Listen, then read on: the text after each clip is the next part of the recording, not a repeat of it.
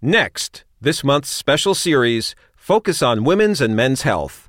ReachMD examines new developments in the diagnosis and treatment of gender specific medical issues. When patients think of testicular cancer, immediately they think of two ramifications the impact on their fertility and on their sexuality. How should we counsel our patients on these issues? And how will patient concerns change as we continue to improve our understanding and our treatment of testicular cancer? Welcome to a special segment, Focus on Men's Health. I am your host, Dr. Mark Nolan Hill, and our guest is Dr. Craig Nichols, Medical Director of Lymphoma and Testicular Cancer Research Program at the Robert W. Franz Cancer Research Center at Providence Portland Medical Center in Portland, Oregon. Dr. Nichols is an internationally respected expert on testicular cancer. Welcome, Dr. Nichols. Well, thanks for having me. We are discussing the impact of testicular cancer on fertility and sexuality and future applications for testicular cancer care. Dr. Nichols, let's start with the basics. How does a testicular cancer diagnosis impact fertility and sexuality? Well, let's start with the fertility issue first. I think that that is a very common concern, but in fact, most patients with modern therapy retain their pretreatment fertility status. Granted, a number of those patients are subfertile to begin with, which may be part of the constellation of aspects of this disease. But if patients come into the diagnosis with a normal sperm count, the vast majority of those patients currently will return to that status within a year or two after their primary therapy, whether that's orchiectomy or even chemotherapy. The chemotherapy does not affect their fertility at all? It certainly temporarily does. But again, within two years, if you start with a normal sperm count, better than 80% of those patients will return to their pretreatment levels. We still bank sperm in patients nowadays because many of the people with subfertile counts can still achieve conception with a lot of the new technologies. But most patients return to their native sperm count after treatment. Clearly, we shield the contralateral testes if they're getting radiation. Yes, absolutely.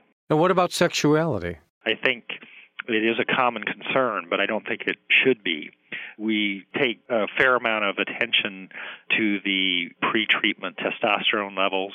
Most patients do not, even with a, an orchiectomy, do not suffer a significant decrement in their native testosterone levels, and their sex drive and function remains normal after orchiectomy. Chemotherapy doesn't affect testosterone levels to a negative degree. Radiation of the contralateral testis can in high doses, but with modern therapy given at low doses, we can retain gonadal function as well. And what about testicular prostheses? Do you use them frequently? I'm not a surgeon, but many men consider them. I would say very few go through with it. It's a bit of a second procedure, obviously, although it can be placed at the time of initial surgery. Uh, people who have had them, and certainly in my experience, have not been entirely satisfied with them in that they don't feel natural to to the patient.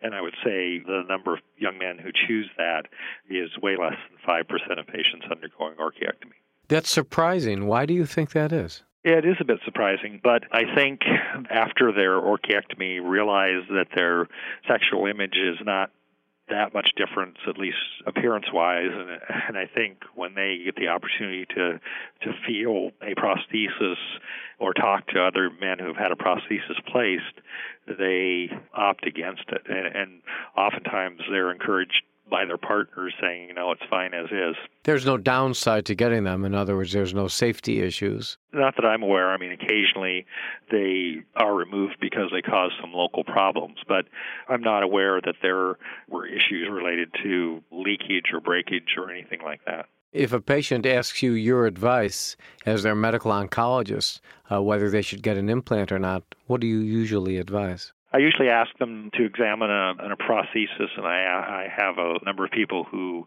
have had them and who, not, who have not had them, and I have them talk to either of them and, and let them make the decision. But I think generally the, the vast majority pass on it. If you have just joined us, you are listening to a special segment, Focus on Men's Health. I am your host, Dr. Mark Nolan Hill, and with me today is Dr. Craig Nichols, Medical Director of Lymphoma and Testicular Cancer Research at Providence Portland Medical Center in Portland, Oregon. Dr. Nichols is an internationally respected expert on testicular cancer.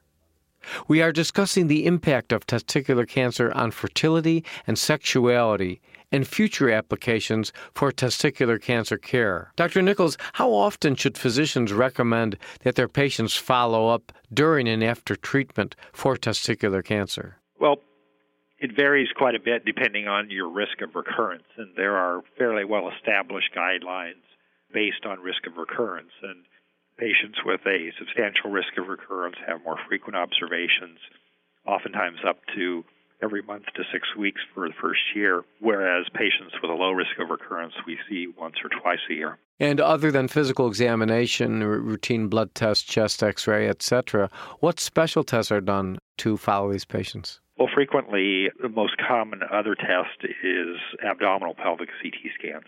How often? It depends on what your risk of recurrence is. If you have a high risk of recurrence, they're usually done approximately three or four times in the first year, about half that frequently in the second year. And the pattern of recurrence is such is that if you don't recur within the first year or two, the chances are low, and so our follow-up drops off very substantially after two years. Are we doing more laparoscopic retroperitoneal lymph node dissections, or are we just going towards more advanced imaging techniques? I would say that the vast majority of research emphasis is on better imaging, and we are moving away from retroperitoneal lymph node dissections quite strongly, open or laparoscopic. So I think that most testis cancer urologists would say that laparoscopic RPLND is an experimental procedure. Why do they think it's an experimental procedure? Because it's not been demonstrated to be an equivalent cancer operation to an open procedure. It doesn't save that much time. And in the laparoscopic series, compared to the open series, all patients who had any cancer identified were given chemotherapy, so that results in double treatment. So, with an open RPLND, if it's done well, you can simply observe patients after that surgery. A laparoscopic RPLND. most medical oncologists would say that the best strategy in that setting is to give them chemotherapy in addition. So I personally do not believe, and I know that most other centers do not believe that that is the standard of care. Are there any clinical scenarios where you would definitely suggest a open retroperitoneal lymph node dissection? Yes, I think any post chemotherapy retroperitoneal lymph node dissection, which is the primary role for RPLND nowadays, should be done open. And when would you definitively determine that should be done? We usually re image a patient approximately one month after their chemotherapy, and if they have significant residual disease, they go to surgery for resection of what is often teratoma. Tell us about nanotechnology in this field. As far as I'm aware, there's no research, no substantial research in this area, and our current research platform doesn't include that approach. Uh, where are the research platforms going? In other words, which of the areas that are being investigated seem to be the most fertile areas? I think there are several areas that are going to be fertile in terms of improving. And you have to understand where we're coming from here is that we have therapy that is nearly perfect therapeutically. So it's not likely that we're going to cure more patients with any new therapies. The, the challenge is to cure, retain that very high cure rate with lesser interventions. So the primary research questions are in toxicity reduction. The second big area is in communications of guidelines and making sure that everyone with testis cancer gets state of the art care. And with a lot of the virtual capabilities we have nowadays, we believe that we can give very expert oversight and guidelines across the world with using taking advantage of some of the electronic technologies.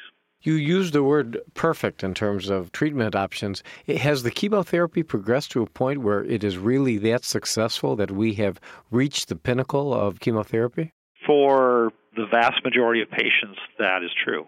So, for instance, a young man with low HCG and alpha fetoprotein, say less than a thousand, with a few pulmonary nodules, his cure rate exceeds that of pneumococcal pneumonia. So we can literally almost guarantee that person that they will be cured of their illness if things are done correctly. So we can, with confidence, say that your cure rate in the most common settings approach 100%.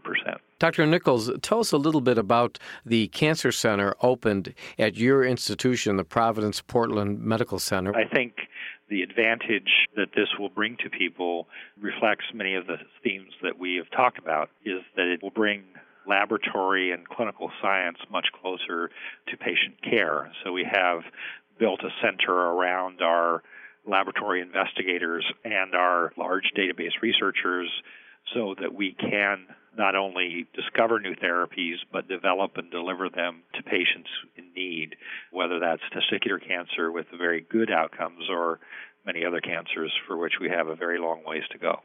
So it's uh, a patient centered building with the core being research driven care. And if you look into your crystal ball, where do you see testicular cancer treatment, let's say five to 10 years from now? I think there are two or three horizons that I hope we achieve over that time frame. First of all, as I said, I think I would hope and I believe that we will be able to deliver very good, very standard care to hopefully everyone in the world. And that will make a marked difference because the low hanging fruit in this disease are not the patients we lose because they have resistant advanced disease, but it's the patients who don't have expert oversight in terms of guiding therapy, interpreting scans and blood markers correctly, and providing recommendations for very good therapies. So, certainly in third world countries and areas where access is difficult in even in first world countries, we hope to resolve that, and I think that's happening. Secondly, I think there are a number of biological and molecular issues that we hope to solve. And again, it's not likely to lead to better therapy for testicular cancer because therapy is already so good, but it may help us answer the questions why this disease is so exquisitely chemotherapy sensitive compared to other cancers that aren't. And that lesson may be able to help us apply those molecular lessons to other cancers. And thirdly, I think it's going to be an era of toxicity reduction and that we're going to learn to continue to refine therapy and surveillance to a degree that patients will have very few, if any, consequences of their disease and treatment. I want to thank our guest, Dr. Craig Nichols. We've been discussing the impact of testicular cancer on fertility and sexuality and future applications for testicular cancer care. I'm Dr. Mark Nolan Hill, and you have been listening to a special segment, Focus on Men's Health. Be sure to visit our website at ReachMD.com, now featuring on demand podcasts of our entire library. You've been listening to this month's special series, Focus on Women's and Men's Health.